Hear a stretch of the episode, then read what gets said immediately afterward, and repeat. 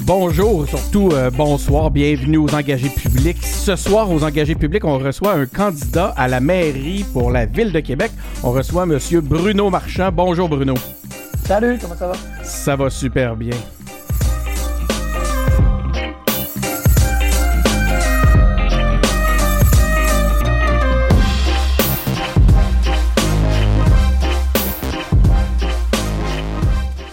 Oui, donc c'est ça. On a la, chance d'avoir Bruno Marchand avec nous ce soir. Euh, merci beaucoup, euh, Bruno, euh, d'être présent, de d'avoir accepté l'invitation des engagés publics. Ça fait plaisir. Très content d'être là.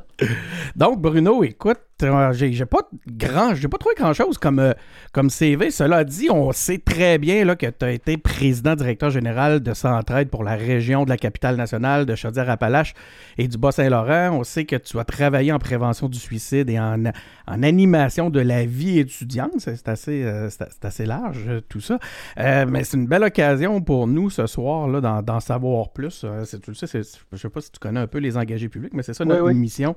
nous, on veut savoir qui, qui sont les gens normaux derrière, les gens qui décident d'aller en politique. qui se cachent derrière le personnage. oui, exactement. Mais, euh, Bruno, euh, ma première question, écoute, de 1% à 22%, là, les, dernières, euh, les dernières intentions de vote, c'est qui l'homme qui a le vent dans les voiles, que tout le monde parle actuellement, qui, qui est le Bruno Marchand normal? Ben, un petit gars né à Limoilou, euh, donc dans le quartier dans un Limoilou bien différent, en 1972, j'ai 49 ans. Euh, donc, euh, l'école du quartier, un joueur de hockey. À l'époque, tu jouais au hockey l'hiver, puis tu faisais du baseball l'été. Un petit gars actif, pas une grande passion au début pour l'école, mais une mère et un père, surtout une mère qui m'ont appris le sens de l'engagement, le sens de, la communauté. Qui m'ont inculqué ces valeurs-là et qui m'ont aussi inculqué qu'une communauté, c'était aussi grand que ce qu'on y mettait dedans. Et ça, ça m'est resté, ça me reste encore. Euh, je salue ma mère au passage, qui, nous écoute vu, euh, vu du ciel, mais qui m'a donné euh, des valeurs, un cadre, un sens de l'intégrité, un sens du devoir aussi. alors, ça m'a tracé, ça a tracé ma vie ça m'a amené, comme on disait au début, à travailler en prévention du suicide, à travailler pour la lutte à la pauvreté, à travailler pour des causes qui sont plus grandes que moi où j'essaie d'amener ma contribution.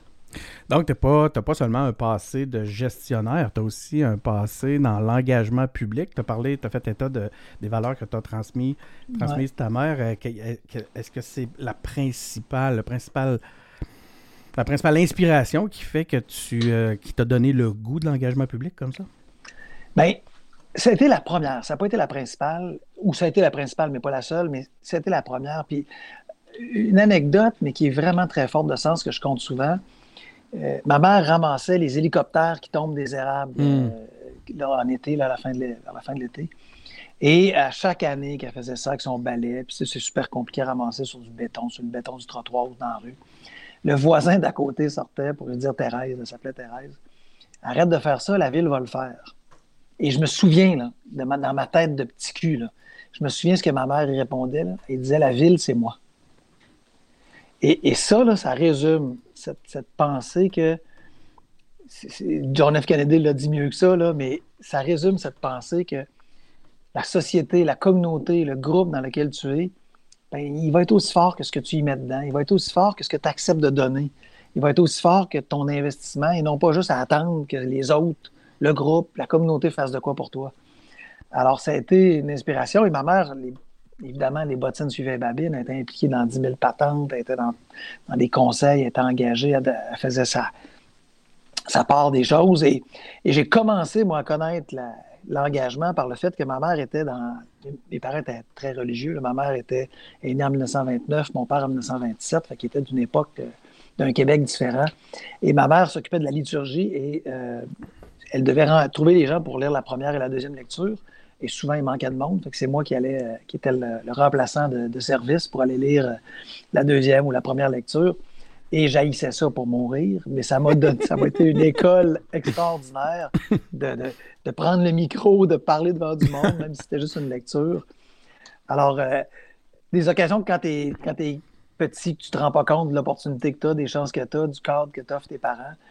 Et de fil en aiguille, ben c'est ça. Ça m'a amené à essayer de m'engager dans les associations étudiantes dans lesquelles j'étais. Pas tout le temps. Au début, j'étais très, très, très. Ça m'a pris du temps, j'ai envie de dire, inculquer, m'imbiber de ça, mais de fil en aiguille, m'impliquer dans les associations étudiantes, m'impliquer dans les communautés, m'impliquer dans les lieux de travail où j'étais. Puis de se dire, ben, fais ta part. Fais ta part, le gros travail. Puis cette communauté-là sera aussi riche que ce que tu y mets dedans. Et, écoute, avant de continuer, je dois dire à ceux qui nous, qui nous regardent, on a, je ne sais pas pourquoi le lien euh, pour ce qui est de la vidéo est pas très bon. C'est pas la fin du monde. On a un excellent audio. On fait un balado. Donc, on, poursuit. Ça, je pense mais je veux au moins dire aux, ah auditeurs là, que c'est pas, euh, pas de leur côté. notre service Internet qui fournit pas. Là, je ne le sais pas hein? d'où ça vient. Puis j'écoute en plein milieu de l'entrevue comme ça. J'ai pas envie de chercher après ça. C'est super intéressant ce que, ce que tu es en train de nous dire. Je, trouve ça dommage de le couper avec ce genre de, de, précision-là. Mais on, on poursuit. Puis écoute, c'est bon je veux faire le pont euh, vers ce qui t'a poussé à, faire le saut vers la politique active. Est-ce que c'est euh, ce désir-là de pouvoir agir sur ta communauté en fonction de tes valeurs qui t'amène, qui t'a amené vers la politique? C'est quoi en fait qui t'a poussé à faire un saut en politique comme ça? J'ai toujours eu une relation, euh, plus exagéré un peu, mais un peu d'amour-haine avec la politique c'est pas la première fois qu'on me parlait de politique. J'ai déjà été approché par des partis pour, euh, dans des élections partielles ou dans des élections générales ou provinciales ou fédérales. Euh, et j'ai toujours eu cette relation en me disant, un, est-ce que, est que je peux amener quelque chose d'intéressant? Parce que il y a ça. Moi, je pense que la première réflexion, c'est de dire, est-ce que ma contribution peut être intéressante? Puis cette contribution-là s'ajoute à celle des autres, on ne fait pas ça tout seul. Et, et j'avais jamais eu les réponses. Puis j'avais toujours souhaité aussi arriver en politique avec une expérience, avec un bagou, avec une capacité d'avoir de la distance, puis d'être capable de, face à, aux tempêtes, face aux moments difficiles, d'être capable d'avoir ce vécu qui fait que tu es capable d'avoir cette distance, de résister au chant des sirènes, de résister à, à l'appel de l'ego, puis je le vois, puis on en parlera sûrement. Ça fait des semaines que je fais campagne. C'est facile de tomber dans l'ego, puis te nourrir, puis te dire moi, je suis extraordinaire, puis tout le monde me dit qu'il me reconnaît, puis ma notoriété, c'est quelque chose de. Puis après moi, le déluge. Puis j'ai toujours pensé que on peut pas être plus fort que les contextes. Il faut, faut d'abord s'armer, il faut d'abord faire ce travail-là, puis après ça, se protéger pour dire bien, si d'autres sont tombés dans l'ego en politique, c'est un risque pour moi aussi. Et si je le fais pour le commun, si je le fais pour puis quand je dis ça, je ne mérite pas une statue, je ne fais pas ça pour les autres. Dans la communauté, il y a moi. Moi, je fais partie de cette communauté-là, j'en profite tout autant. Bien, il faut résister au chant des sirènes de penser que c'est avec moi, que c'est par moi, que c'est moi l'extraordinaire. Alors, j'ai toujours voulu me, faire une carapace, me faire une capacité de, d'avoir cette distance, d'avoir des exemples de leadership, d'avoir géré des, projets, d'avoir mené à bien, d'avoir livré des résultats. Alors ça, ça arrive, puis la prévention du suicide, on a livré de belles choses ensemble, en équipe, et Centraide, ça a été la même chose. Et là, je me sentais prêt avec, oui, les doutes. Il faut garder les doutes, c'est important, mais avec les certitudes que le chant, des sirènes, je ne succomberais pas. De, les, côtés euh, plus obscurs de la politique, je serais capable de les laisser à distance. Les, euh, et qu'est-ce qui t'a qu'est-ce qui a fait justement tantôt tu en as fait état tu disais que tu as eu des, des, des, propositions à d'autres niveaux à d'autres niveaux politiques. On peut imaginer que c'était au point au niveau national. Euh, qu'est-ce qui fait que c'est plutôt la politique municipale qui a euh, qui, qui t'a attiré? C'est une bonne question. Il y a cinq ans ou dix ans on a eu cette entrevue là puis j'aurais probablement pas dit que ça va être ça serait le municipal j'avais pas un plan. Puis d'ailleurs, j'ai jamais eu de plan de carrière en me disant je vais faire ça, un jour je vais être maire de Québec, ou un jour je vais être député ou machin chouette. J'ai toujours travaillé à est-ce que je peux contribuer? Est-ce que l'environnement dans lequel je suis, avec les gens avec qui je le fais, ça a du sens, ça, ça sert la communauté? Fait que j'arrivais pas avec un plan, mais avec des amis euh, et des gens que je connaissais pas. Maintenant, on s'est réunis il y a à peu près 18 mois, presque deux ans, à se dire, il me semble là, il y a une opportunité politique.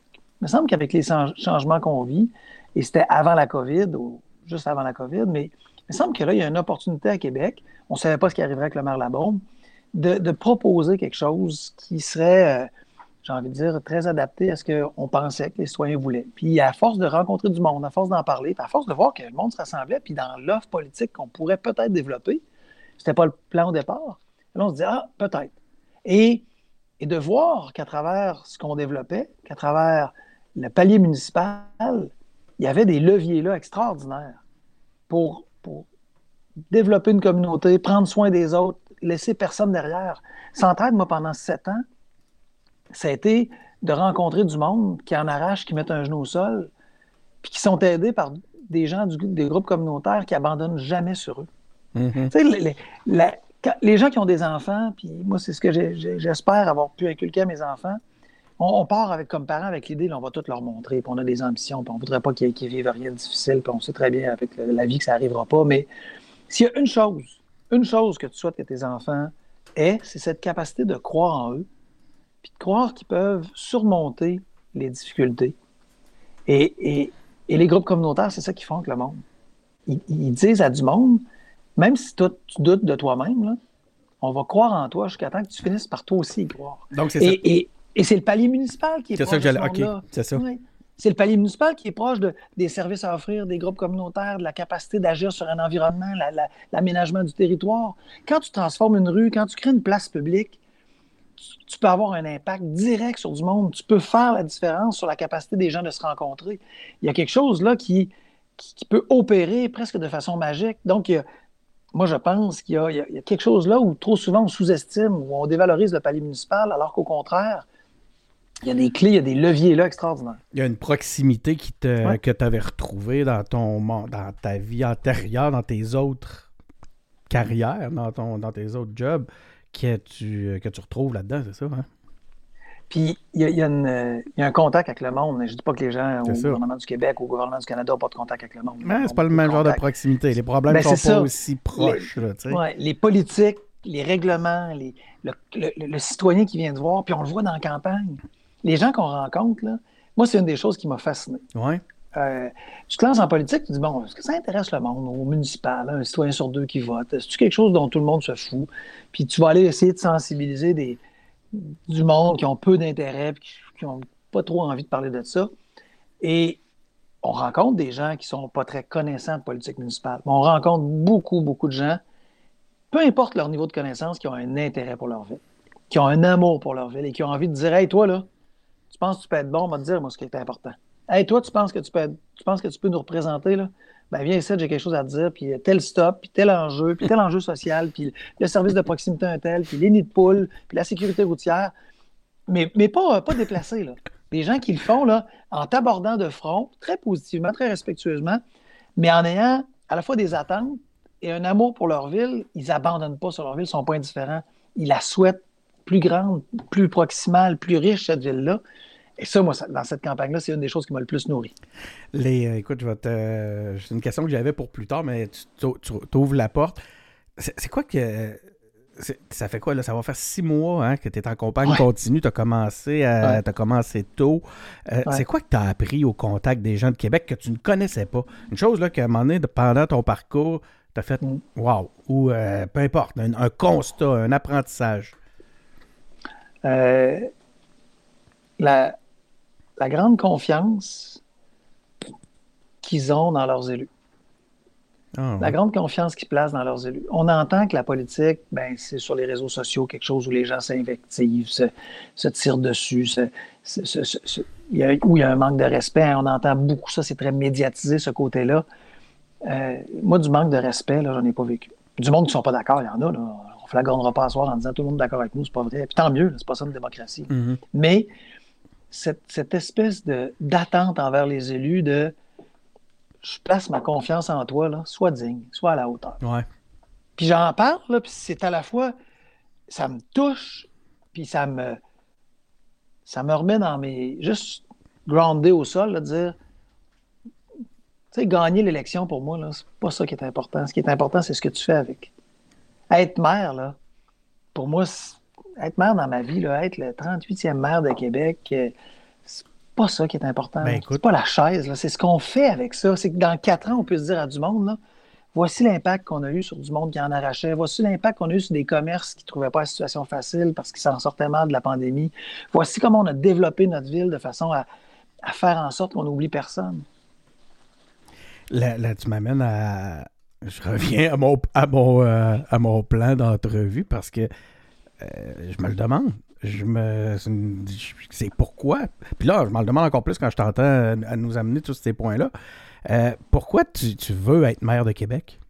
Pourquoi toi? Ben parce que, ouais, ben parce que je pense que ben, il y a un peu de, réponse dans ce que je t'ai donné tantôt en ben disant je pense que j'ai la maturité, l'intégrité et la distance qu'il faut pour pas en faire une affaire personnelle, pas en faire une affaire de jeu, pas en faire une affaire de les idées de Bruno Marchand, c'est ce qui est important. Le leg de Bruno Marchand, là, ça, pour moi, quand un politicien pense à ça, il perd de sa capacité à changer les choses parce qu'au lieu de travailler pour la communauté, il travaille pour lui.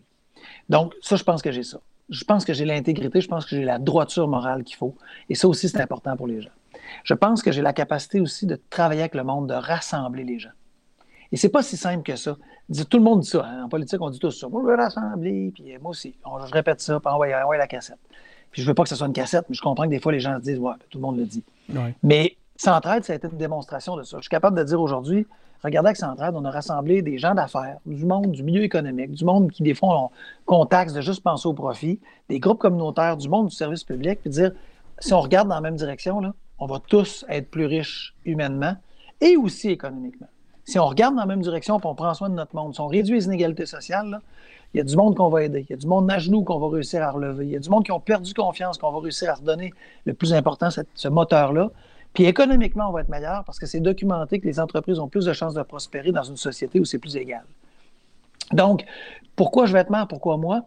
Parce que je porte ça. Je porte cet amour des gens. Je porte cette capacité de les défendre. Je porte cette capacité de faire infléchir des machines, des fois, qui deviennent inhumaines et qui tournent sur elles-mêmes. Une ville, un cégep, une université, il y a parfois dans ces structures-là des règlements qui s'additionnent parce qu'avec l'histoire et avec le temps, on s'est dit on va faire ça, puis sur ça, puis à un moment on ne sait plus pourquoi ça marche de même. Et le citoyen devient en périphérie. Moi, je suis capable de faire infléchir des machines avec d'autres, de dire non, non, on va recentrer, on va se remettre au centre.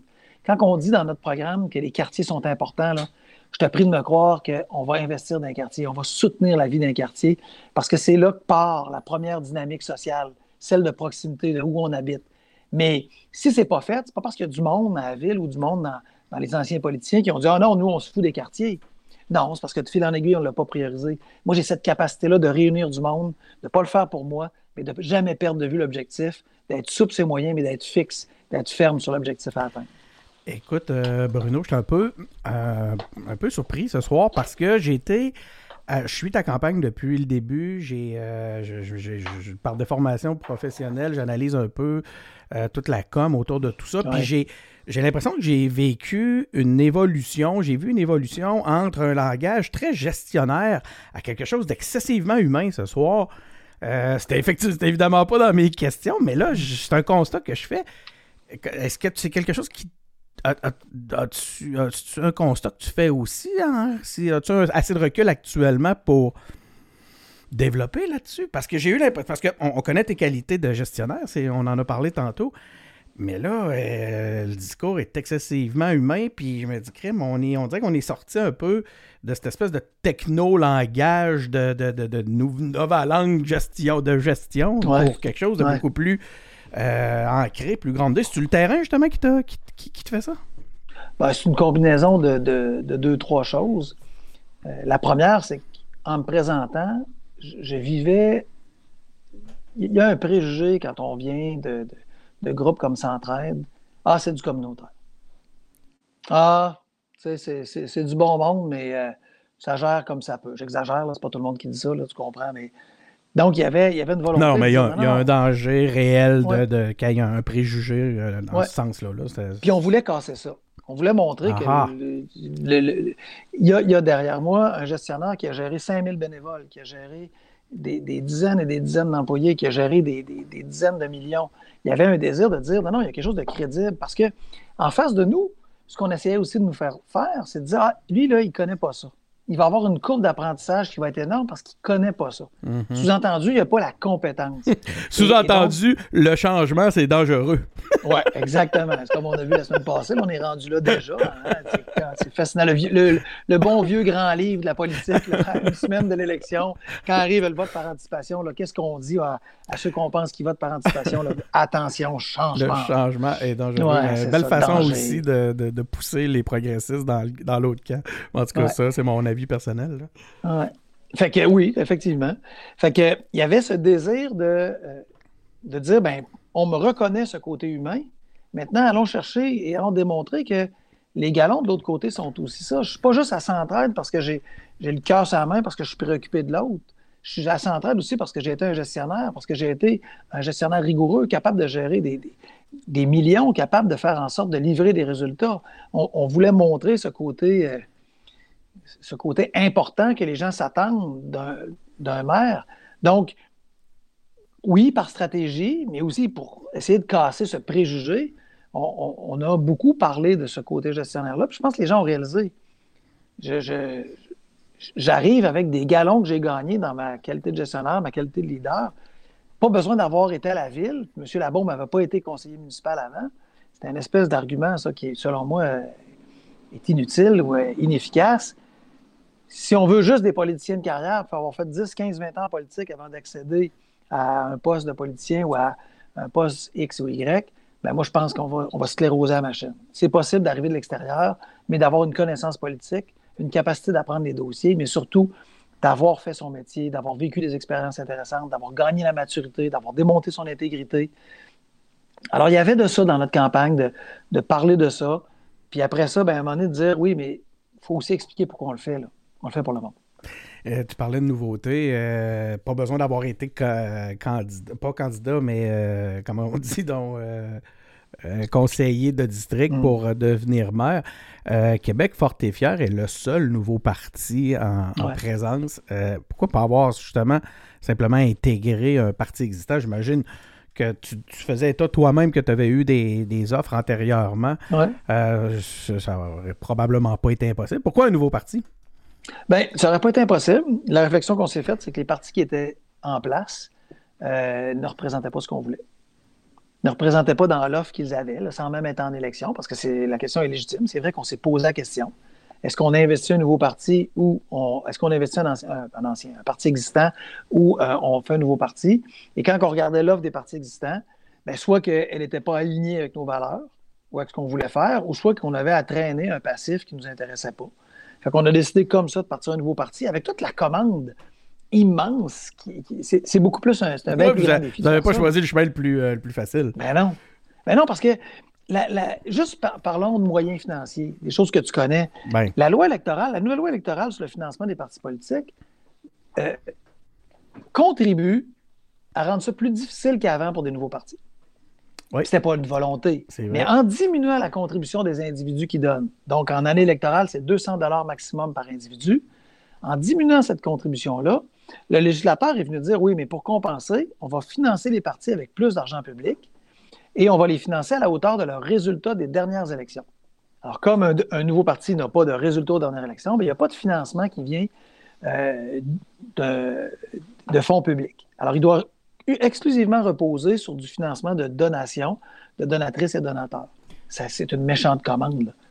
Euh, alors, c'est vrai que c'est plus compliqué euh, en termes de reconnaissance. On a parlé d'argent, mais en termes de reconnaissance, en termes de notoriété.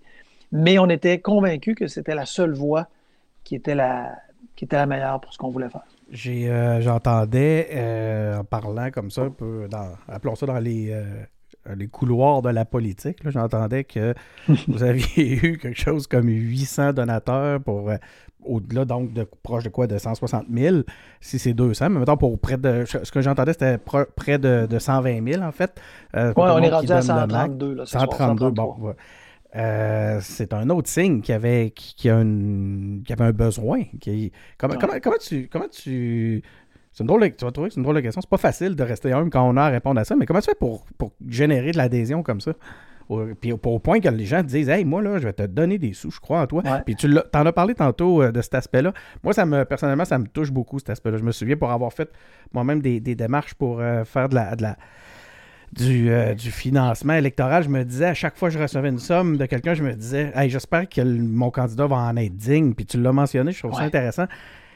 Mais quand on la suscite, comment cette adhésion-là? Ben, d'abord, euh, par la capacité d'être d'avoir un projet porteur intéressant, capable de le vendre. Donc, il y a quelque chose là de la communication, mais surtout du ralliement des troupes, de, rallier des gens qui embarquent puis qui en sollicitent d'autres. Hein. C'est l'effet multiplicateur. C'est pas moi qui on est rendu à presque 900 donatrices, donateurs. C'est pas moi qui ai trouvé 900 euh, donatrices, donateurs. J'en ai trouvé beaucoup parce que j'avais déjà un très bon réseau, des gens qui me faisaient confiance, qui avaient envie d'embarquer. Et beaucoup de monde là-dedans qui n'avait jamais contribué une seule fois dans leur vie à un parti politique, puis pas juste du monde de 20 ans, du monde de 50 ans, 60 ans, qui nous ont dit combien de fois j'ai jamais contribué. Mais j'adhère à cette idée que, euh, ça, on vient à ce qu'on disait au départ, là, si je veux que ça avance, il ben, faut, faut, que je mette ma contribution. Et, et c'est tellement important, pour nous, ça fait une différence. On l'a dit, c'est notre seule source de revenus, donc nos seuls moyens. En 2017, lors de l'élection municipale, Équipe La Baume, qui était l'équipe au pouvoir, a ramassé 85 000 On est rendu à 132 000 Et là, je parle juste de l'année électorale.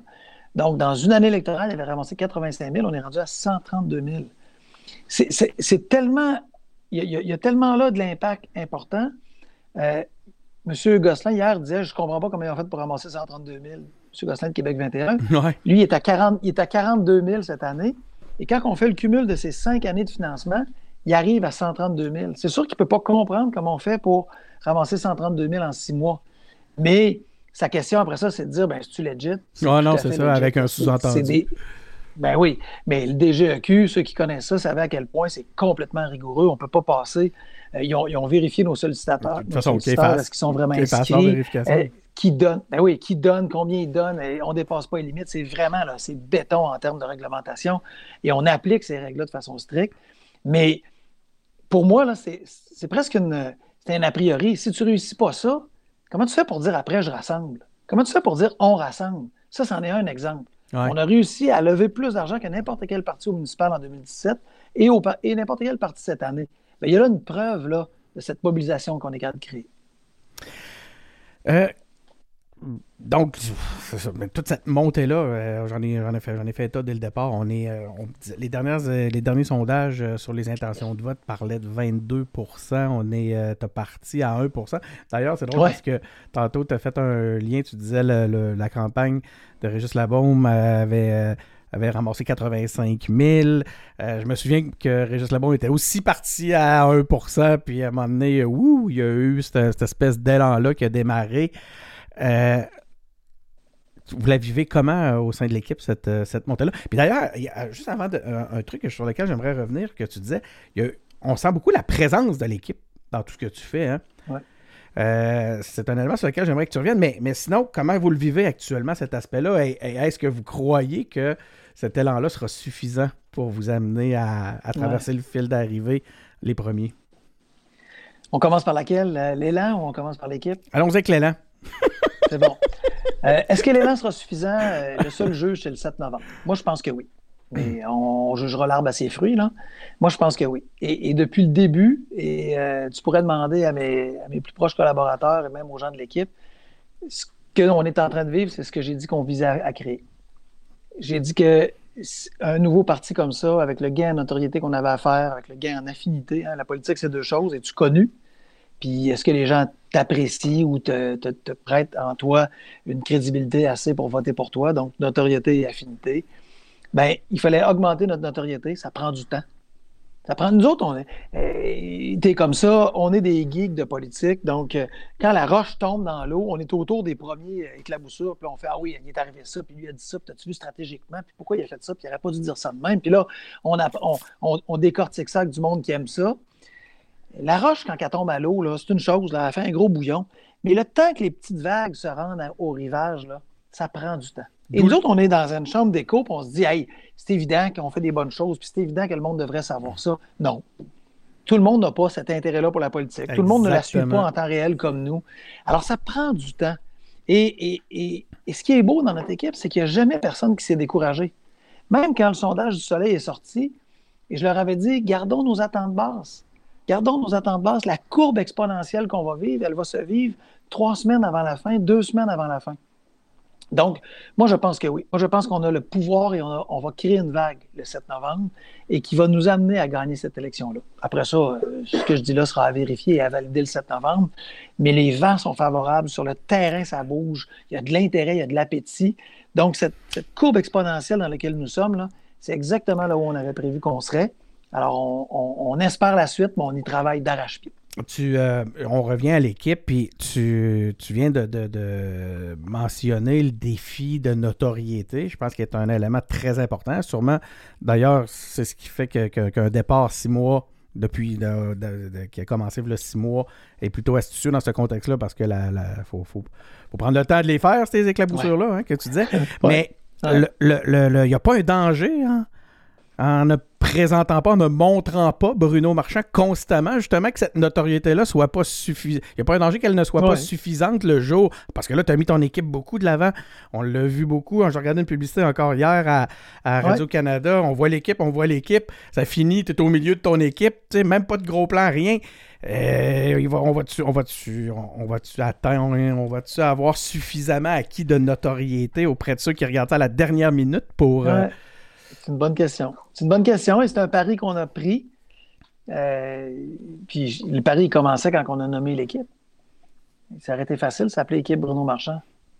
Ça aurait été ah. plus facile. Sur les, bulletins de vote, quand les gens votent, c'est marqué équipe Bruno Marchand. Là, sur les bulletins de vote, c'est marqué Québec Fort et Fier. Les gens, les gens qui nous écoutent, toi, moi, on sait c'est qui Québec Fort et voilà. Euh, la, dame qui est dans Neuchâtel, qui suit la politique en dilettante, elle sait-tu c'est qui? Peut-être, peut-être pas. Mais je n'étais pas capable de vivre avec le fait de faire un nous en commençant par un je. Je n'étais pas capable de dire on va faire une équipe, ça va s'appeler équipe Bruno Marchand. Christy, c'est pas une équipe, ça. Je comprends là, que pour gagner en notoriété, si on met notre nom, ça, ajoute à la notoriété, mais j'avais dit à l'équipe, si vous battez-vous même pas, c'est non.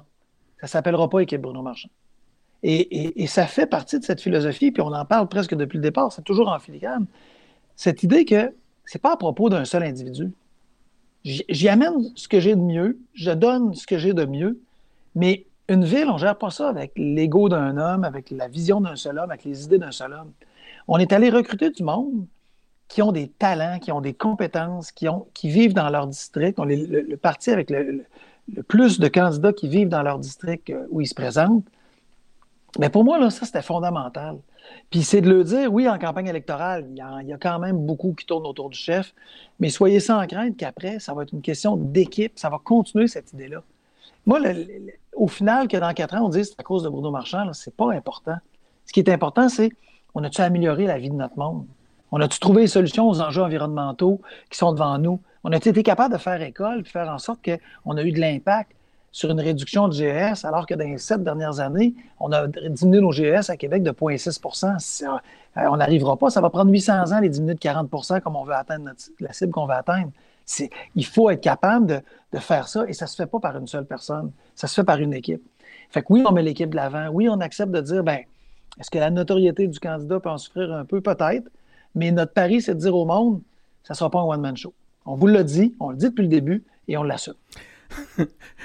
Et en ceci, il y a une certaine distinction avec, avec le passé. Où ce qu'on été habitué. ouais. on est habitué au one-man show. Euh, On a eu 15 ans au moins.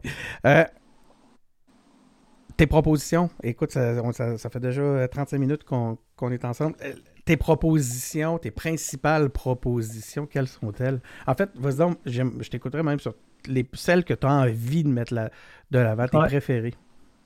Les quartiers. Parce que commence par les quartiers. Il y en a eu. Là, ah les quartiers, c'est fondamental pour nous. moi, j'ose prétendre que la fusion municipale n'est pas complétée à Québec. Oh, j'ose prétendre qu'il y, a des gens qui vivent, il y a des gens qui vivent à Lac-Saint-Jacques qui ont l'impression que cette ville-là est loin d'eux autres. Il y a des gens qui vivent à Beauport, qui vivent à val qui se disent on ne les voit pas. On n'a pas l'impression que pour nous, il y a quelque chose qui, qui est à la même hauteur que dans d'autres. Et, ça, pour nous, cette idée de. Puis notre première annonce, ça a été sur des rues euh, marchandes fortes dans chaque district. Cette idée de construire des parcs, de construire des équipements sportifs, d'amener l'offre culturelle dans les districts, de faire en sorte que ces districts-là soient vivants, qu'il y ait des places où les gens peuvent se réunir, qu'ils puissent y consommer, qu'on rende la vie et la ville proche des gens. Pour nous, ça, c'est un engagement déterminant. Parce que ça, rejoint plein d'autres engagements, mais ça rejoint le fait que les gens veulent vivre à proximité d'où ils habitent. Ils veulent qu'on les respecte dans le choix qui sont faits et qu'on leur offre des services et pas qu'on les juge de Ah, tu n'aurais pas dû habiter là, mais qu'on leur offre des services puis qu'ils se sentent partie prenante d'un tout. Quand moi, quand je vois la ville divisée sur des enjeux aussi importants que le tramway ou d'autres, on le voit encore que cette ville-là n'a pas complété son, son intégration. On le voit encore qu'à Québec, il y a quelque chose qui mérite d'être réuni ça, c'est un autre de nos, engagements en termes philosophiques. On s'est juré de ne pas faire de politique de niche. Ah, ben si on dit ça, ça va être facile de mobiliser nos électeurs parce que si on les mobilise contre eux autres, hein, on connaît l'adage, si tu veux réunir ta famille, trouve un ennemi commun, trouve un voisin sur qui tu peux taper, puis le monde va se réunir. Puis on sait qu'en politique, ben, l'angoisse fait voter, puis la peur de fait voter. Et nous, on ne veut pas aller là. On fait confiance à l'intelligence du citoyen. On a envie, on a bâti un projet extraordinaire à proximité de chez eux pour développer une ville qui commence d'abord par sa proximité. On veut fêter où là où les gens habitent, et travailler la mobilité pour faire en sorte qu'on puisse se déplacer facilement, diminuer nos GES, avoir de l'impact sur la mobilité, mais pas être une ville qui juge. Et sur la mobilité, on l'a dit et on le redit, moi, je ne veux pas dire aux gens, arrêtez de prendre votre voiture. Je veux dire aux gens, là, comme ville, on va développer une mobilité intégrée. On va faire en sorte qu'il y ait des moyens. Il s'en développe tellement des moyens présentement avec l'ensemble du développement des réseaux euh, de, transport électrique, de transport actif. On va faire en sorte que vous allez avoir du choix et, on va faire confiance à votre intelligence pour choisir le bon moyen aujourd'hui en fonction de si vous allez chercher les kids ou pas, si vous allez à la garderie ou pas, ce que vous avez à faire sur votre trajet. Mais on va vous donner les moyens de faire en sorte que notre mobilité s'améliore et qu'on diminue euh, notre façon de consommer et qu'on protège notre environnement.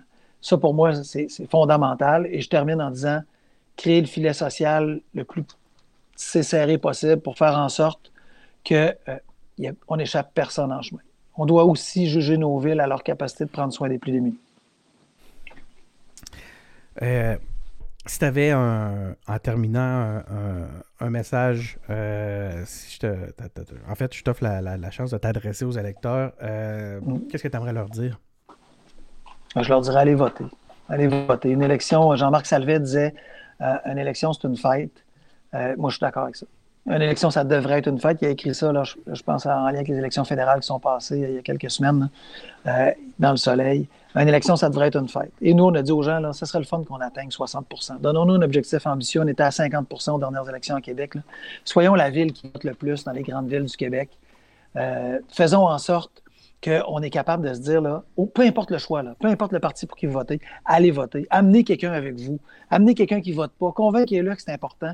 Il y a quelque chose là, dans, il y a un geste démocratique. Pourquoi ça devrait être une fête? Il y a un geste démocratique que tous n'ont pas la chance sur cette planète d'avoir.